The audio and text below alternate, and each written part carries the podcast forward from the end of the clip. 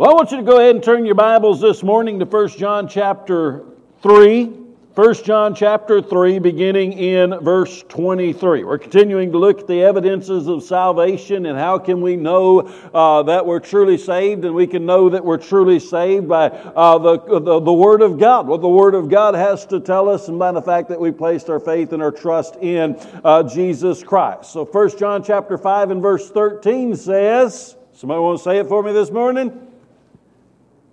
Oh, come on now. I put you on the spot, didn't I?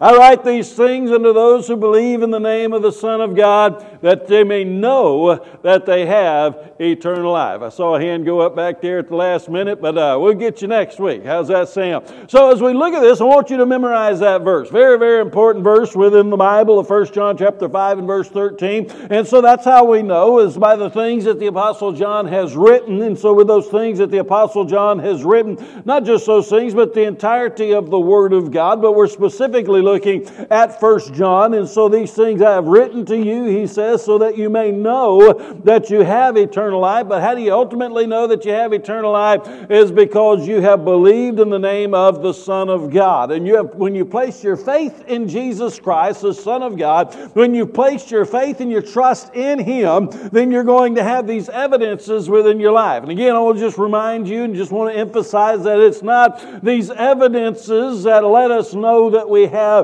eternal life. These are just the evidences. These are not the means. The means is belief. The means is faith. It is faith in the person of Jesus Christ. And so as we place our faith and trust in Jesus Christ, and certain things happens within our life, something that happens to us within our life is Jesus comes to live within us. Jesus comes to abide with us, and we abide with Him, and we have that personal relationship with Him. And as we have that personal relationship with Him, we then begin to walk like Him. We then begin to talk like Him. We then begin to emulate the person of Jesus Christ. You ever seen somebody, you know, they start hanging out with somebody long enough, they start to act like that person. Amen? That person's personality, they might have the dominant personality, and in that dominant personality, that personality begins to rub off on that individual. Now, sometimes that's good, sometimes that's not so good. But when we look at that, sometimes, you know, you even have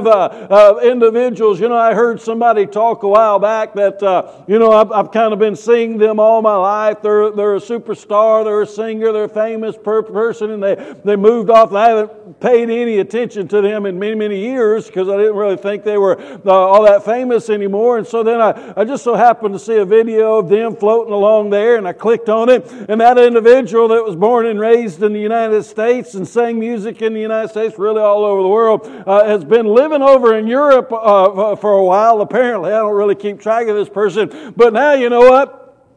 They have an English accent. Now, growing up in the 80s, they didn't have an English accent, but now I listen to them, they have an English accent. I guess it's rubbed off on them. And so, you know, when we begin to look at that, you know, Jesus ought to rub off on those who are walking with Him.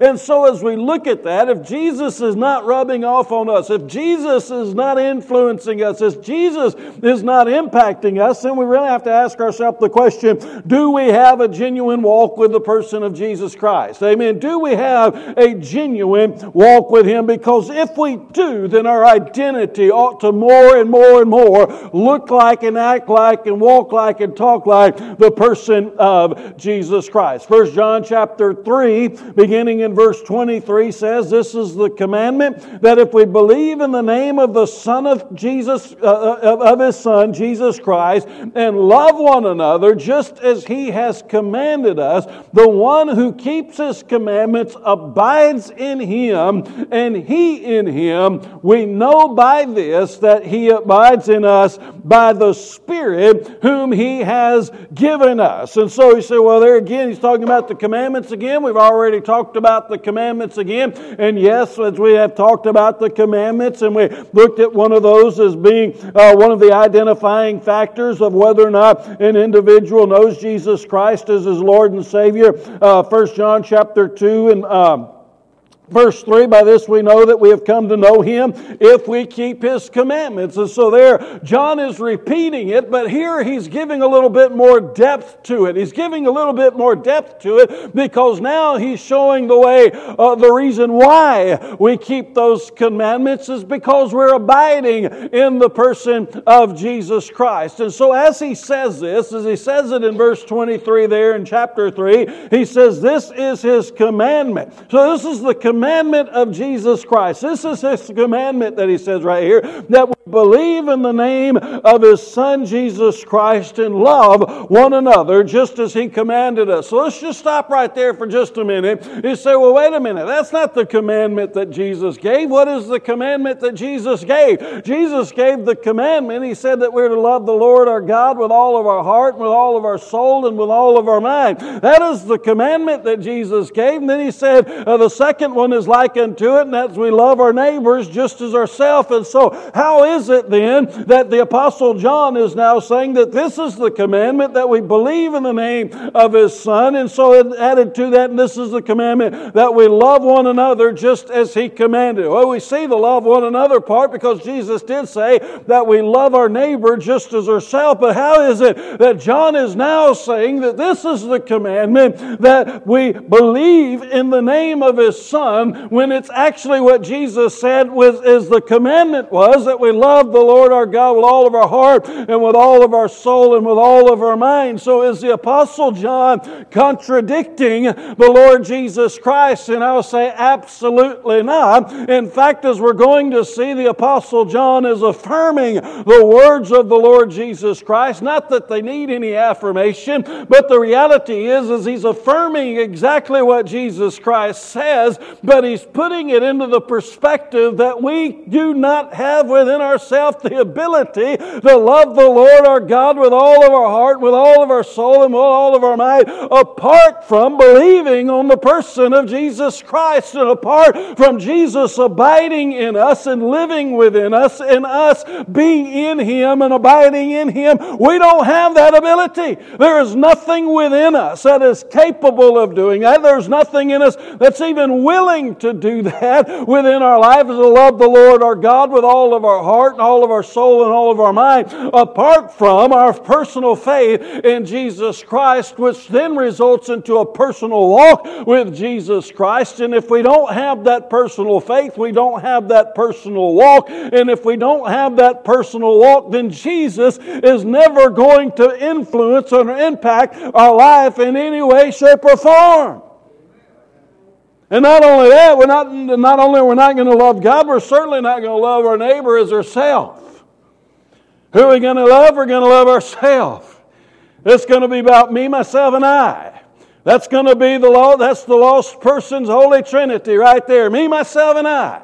All about themselves, all about what benefits them, all about what's good for them, all about what they want to do, all about where they want to go, all about their dreams, their goals, their visions, their aspirations, all about what suits them and is beneficial for them. That is the Holy Trinity of the lost person, me, myself, and I.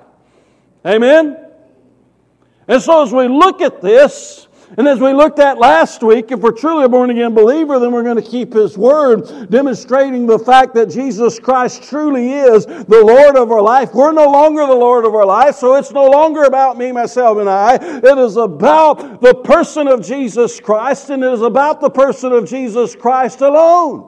It's not about what I want to do. It's about what He wants me to do. It's not about my dreams. It's about His goals and His callings and His work and His visions and His direction within my life. I repent of all mine. And so when we understand this, we begin to recognize this and get a glimpse of what it is that the Apostle John is saying. He's affirming the words of Jesus Christ. He's affirming the commandment of Jesus Christ and the fact that only through a personal relationship with Jesus Christ are we going to have a love for God, and only through a personal relationship with Jesus Christ are we going to have a true sacrificial love for other people. And so when we begin to recognize this, he says, the one who keeps His commandments abides in Him, and He in Him.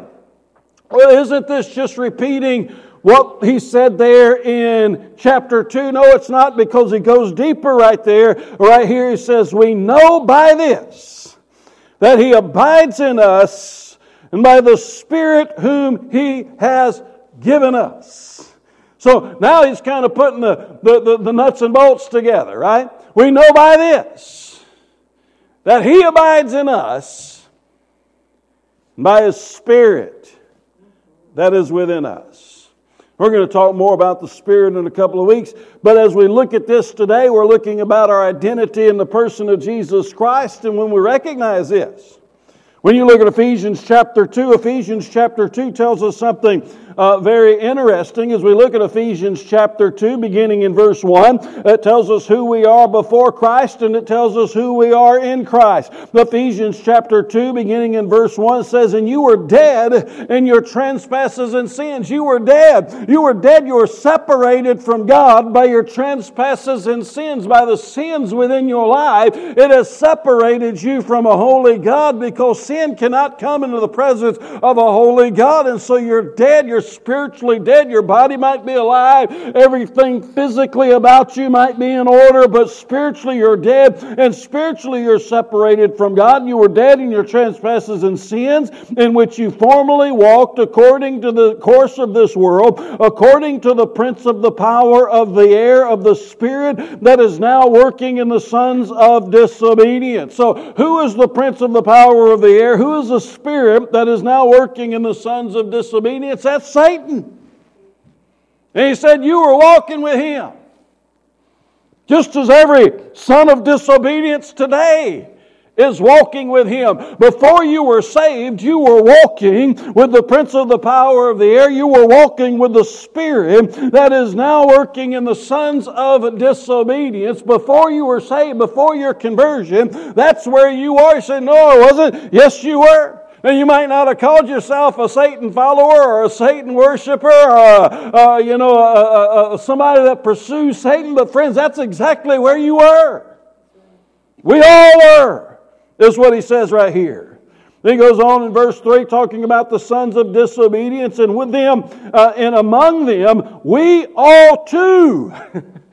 Every one of us, friends, we all too, all formerly lived in the lusts of our flesh, indulging the desires of the flesh and of the mind. And we were by nature children of wrath, even as the rest of us. Every one of us pursuing the lust of the flesh. Again, the me, myself, and I, what I want to do. A child that has the nature of wrath.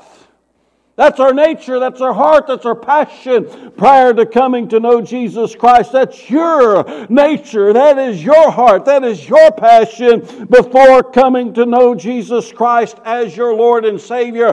That is who you are. Then he goes on to say in verse 4, beginning to let us know who we are now that we come to know Christ. Ephesians chapter 2 and verse 4 says, but God being rich in mercy, all praise God for His mercy. Amen. Because every single one of us deserve wrath, hell, and damnation because of where we were prior to coming to know Jesus Christ as our Lord and Savior. But He gives us mercy. He gives all of us mercy. But God being rich in mercy, because of His great love with which He loved us, even when we were dead in our transgressions, made us alive together with Christ.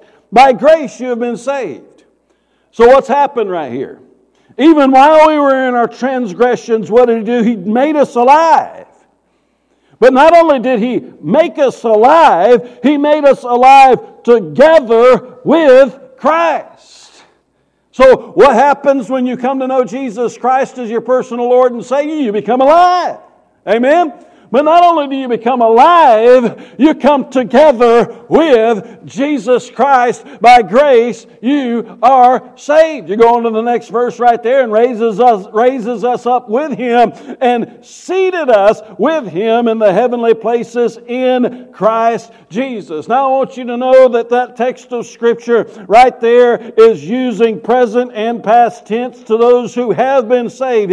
He's using past tense, rather, raised us us up with Him and seated us with Him in the heavenly places in Christ Jesus. What did He do? The first thing He did when we came to know Jesus Christ as our Lord and Savior, we became alive. And then when we became alive, we came together with Christ Jesus. And then in past tense, He raised us up. And in past tense, He seated us with Christ Jesus. That's not a future thing that's going to be one day, someday, when we all get to glory, when all of God's singers come home. Amen. Yes, there's going to be a bodily resurrection. Yes, there's going to be a resurrection. And yes, if you were to die right now, and those who have died before us, to be absent from the body is to be present with the Lord, absolutely. But if you know Jesus Christ as your Lord and Savior, you are in Him right here, right now, today, and He is in you right here, right now, today. Not just a future tense, but a past tense. When did it happen? The moment you were saved.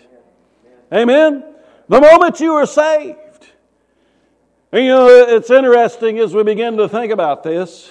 Who is Jesus? Jesus is God. Jesus is God. Amen?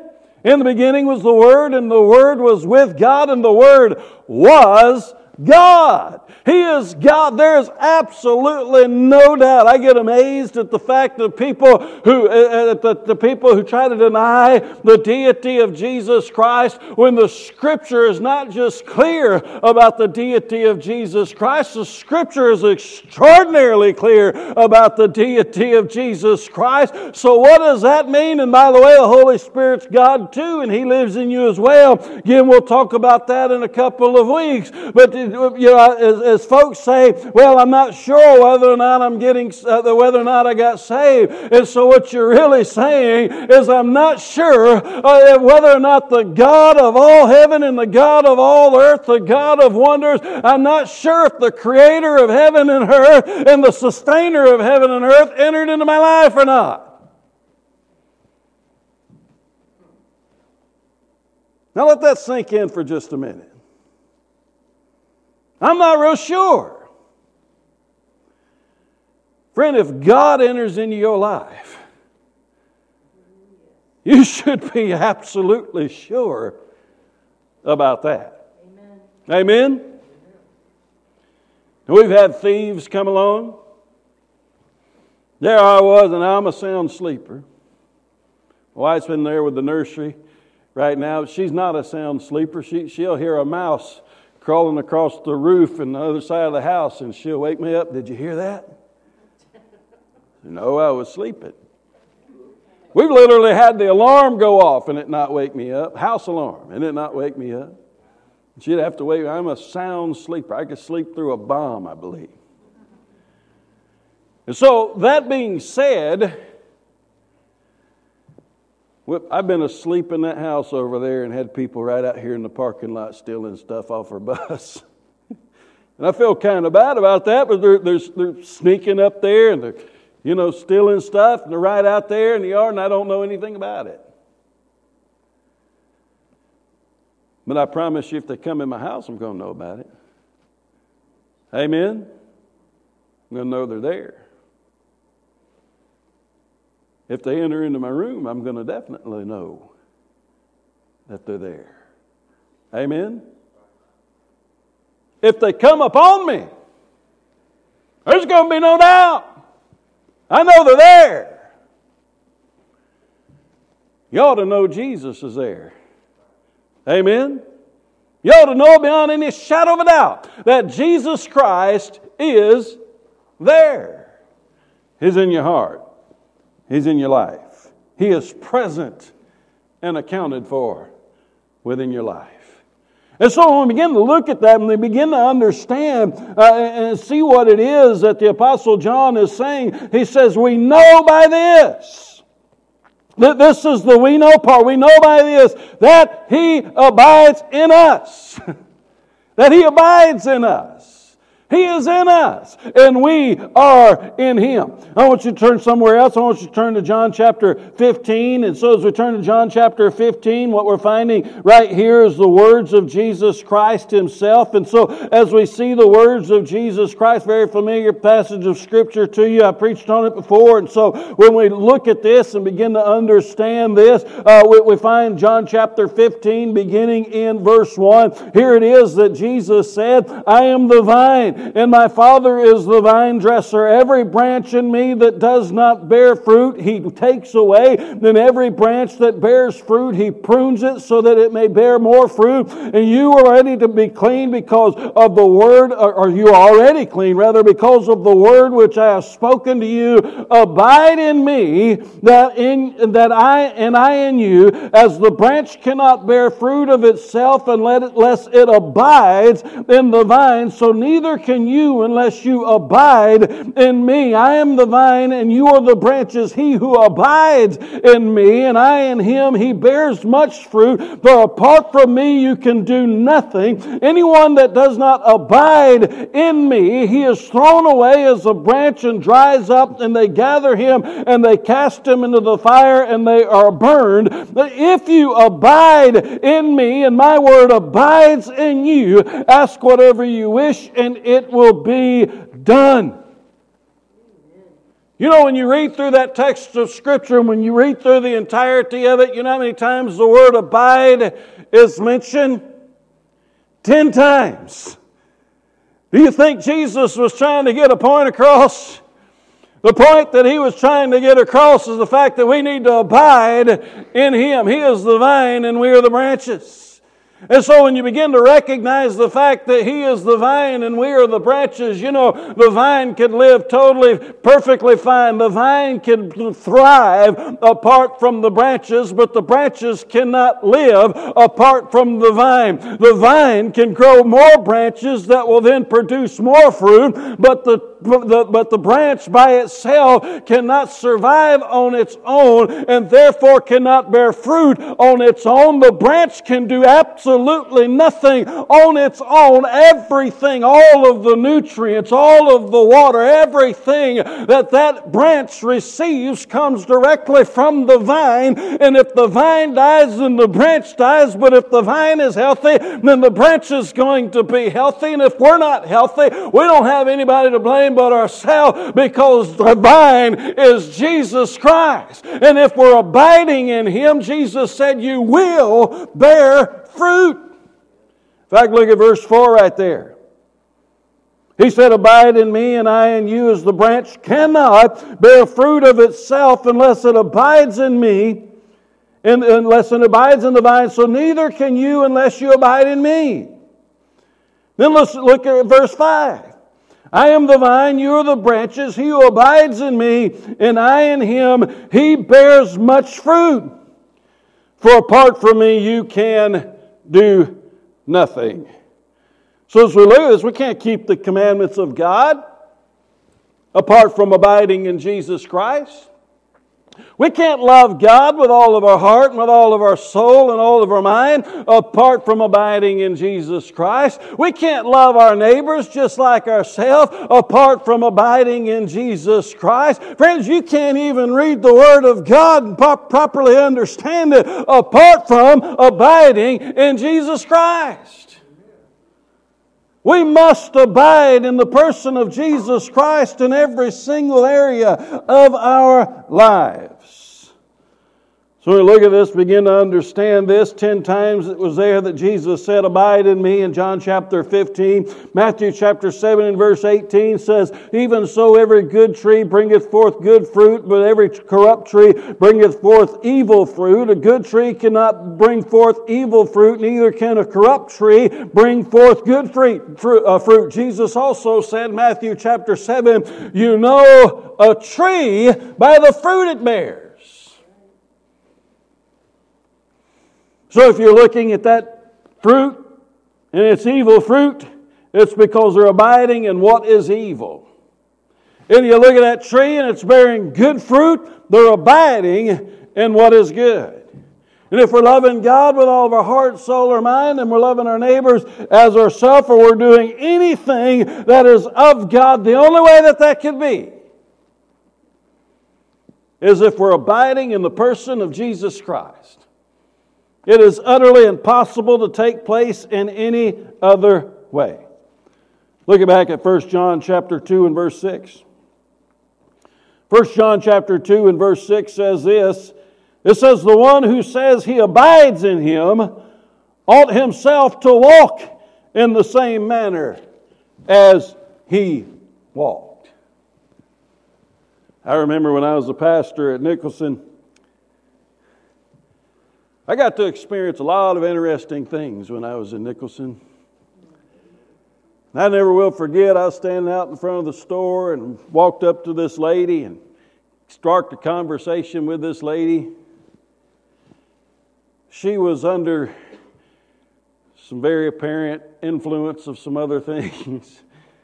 And so as I started talking to this lady, I said, do you know Jesus Christ is your Lord and Savior? She said, I sure do. Blankety, blankety, blank, blank, blank, blankety, blankety, blank, blank. Me and Jesus are just like that. Now I will not repeat everything she said, but that just set me back a little bit. I said, okay. But you know, as the Word of God tells us, if we're abiding in Jesus,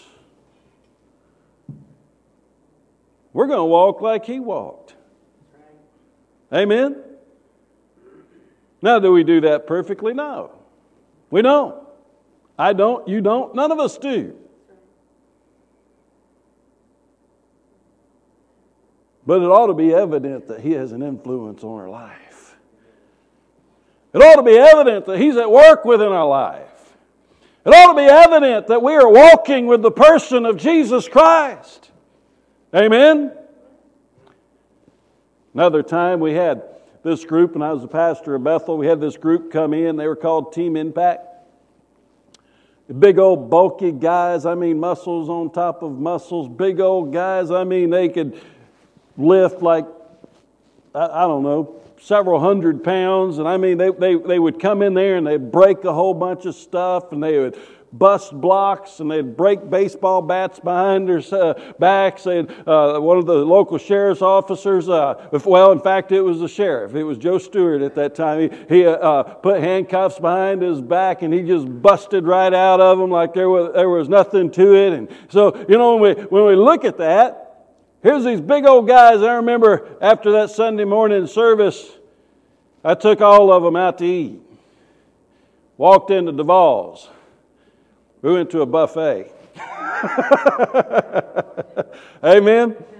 Walked in there, and I'm walking in front of them.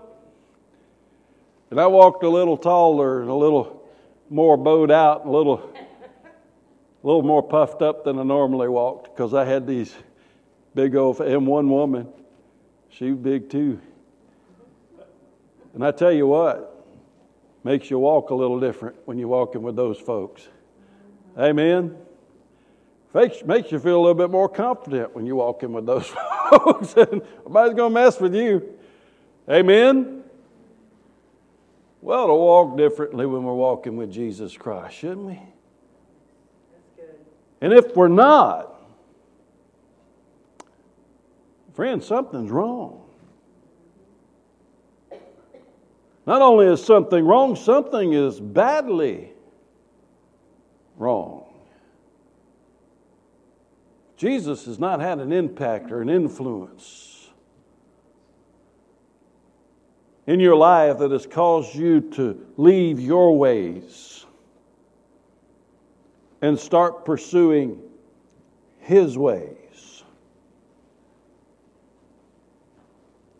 That's an unbiblical faith. That is an unbiblical walk. In fact, let me show you a few scriptures real quick of what a biblical faith is, what a biblical walk is. Galatians 2:20. I know I've repeated this quite a few times, but I only quote half of the verse. I want to share with you the whole verse. I've been crucified with Christ. It's no longer I who live, but Christ who lives within me. And so that's the part I usually quote right there. And here it is, as the Apostle Paul said, I've died to me. I've died to Paul, but I've come alive to Jesus. But then he continues and goes on. He says, in the life which I now live in the flesh, I live by faith in the Son of God who loved me and gave himself up for me. That's why I'm living the way I'm living, because of what Jesus Christ has done in me. Romans chapter 6, verse 3 and 4 says this. It says, or do you not know that all of us who have been baptized into Christ Jesus have been baptized into His death? Therefore we have been buried with Him through baptism into death, so that as Christ was raised from the dead through the glory of the Father, so we too might walk in the newness of life. Old life's dead. We've got a brand new life to be walking in now. 2 Corinthians 5:17, therefore if anyone is in Christ, he is a new creature. Old things have passed away. Behold, new things have come. And I could go on and on and on and on and on, because the Bible is so clear about this subject. We don't keep walking down that same old path. No, we changed paths. We're now on a walk with Jesus. And walking a good walk isn't what saves you, because you can't walk a good walk apart from Jesus. It is faith in Jesus and pursuit of Jesus is what saves us. Amen? And this is what Jesus had to say in Luke chapter 9 and verse 23. He said, if anyone wishes to come after me, he must. He must, is what Jesus said. If anyone wishes to come after me. In other words, if you want to follow Jesus Christ, He said you must, He must deny Himself, take up His cross. What is the cross? It's an instrument of death. See, I've denied myself, I've died to myself, and follow me daily. Jesus said you must. That is non-optional to denying yourself, taking up your cross, that instrument of death, and following Jesus daily. Jesus said that's the requirements of following Him. I didn't say that. That's not a Baptist doctrine. Well, it is, but that's not something Baptists come up with. Jesus said that.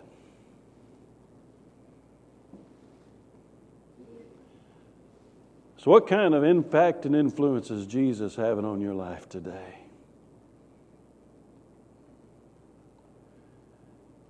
Dale and I went to the fair this past Friday. We used to go to the fair every year. We used to always bring our girls.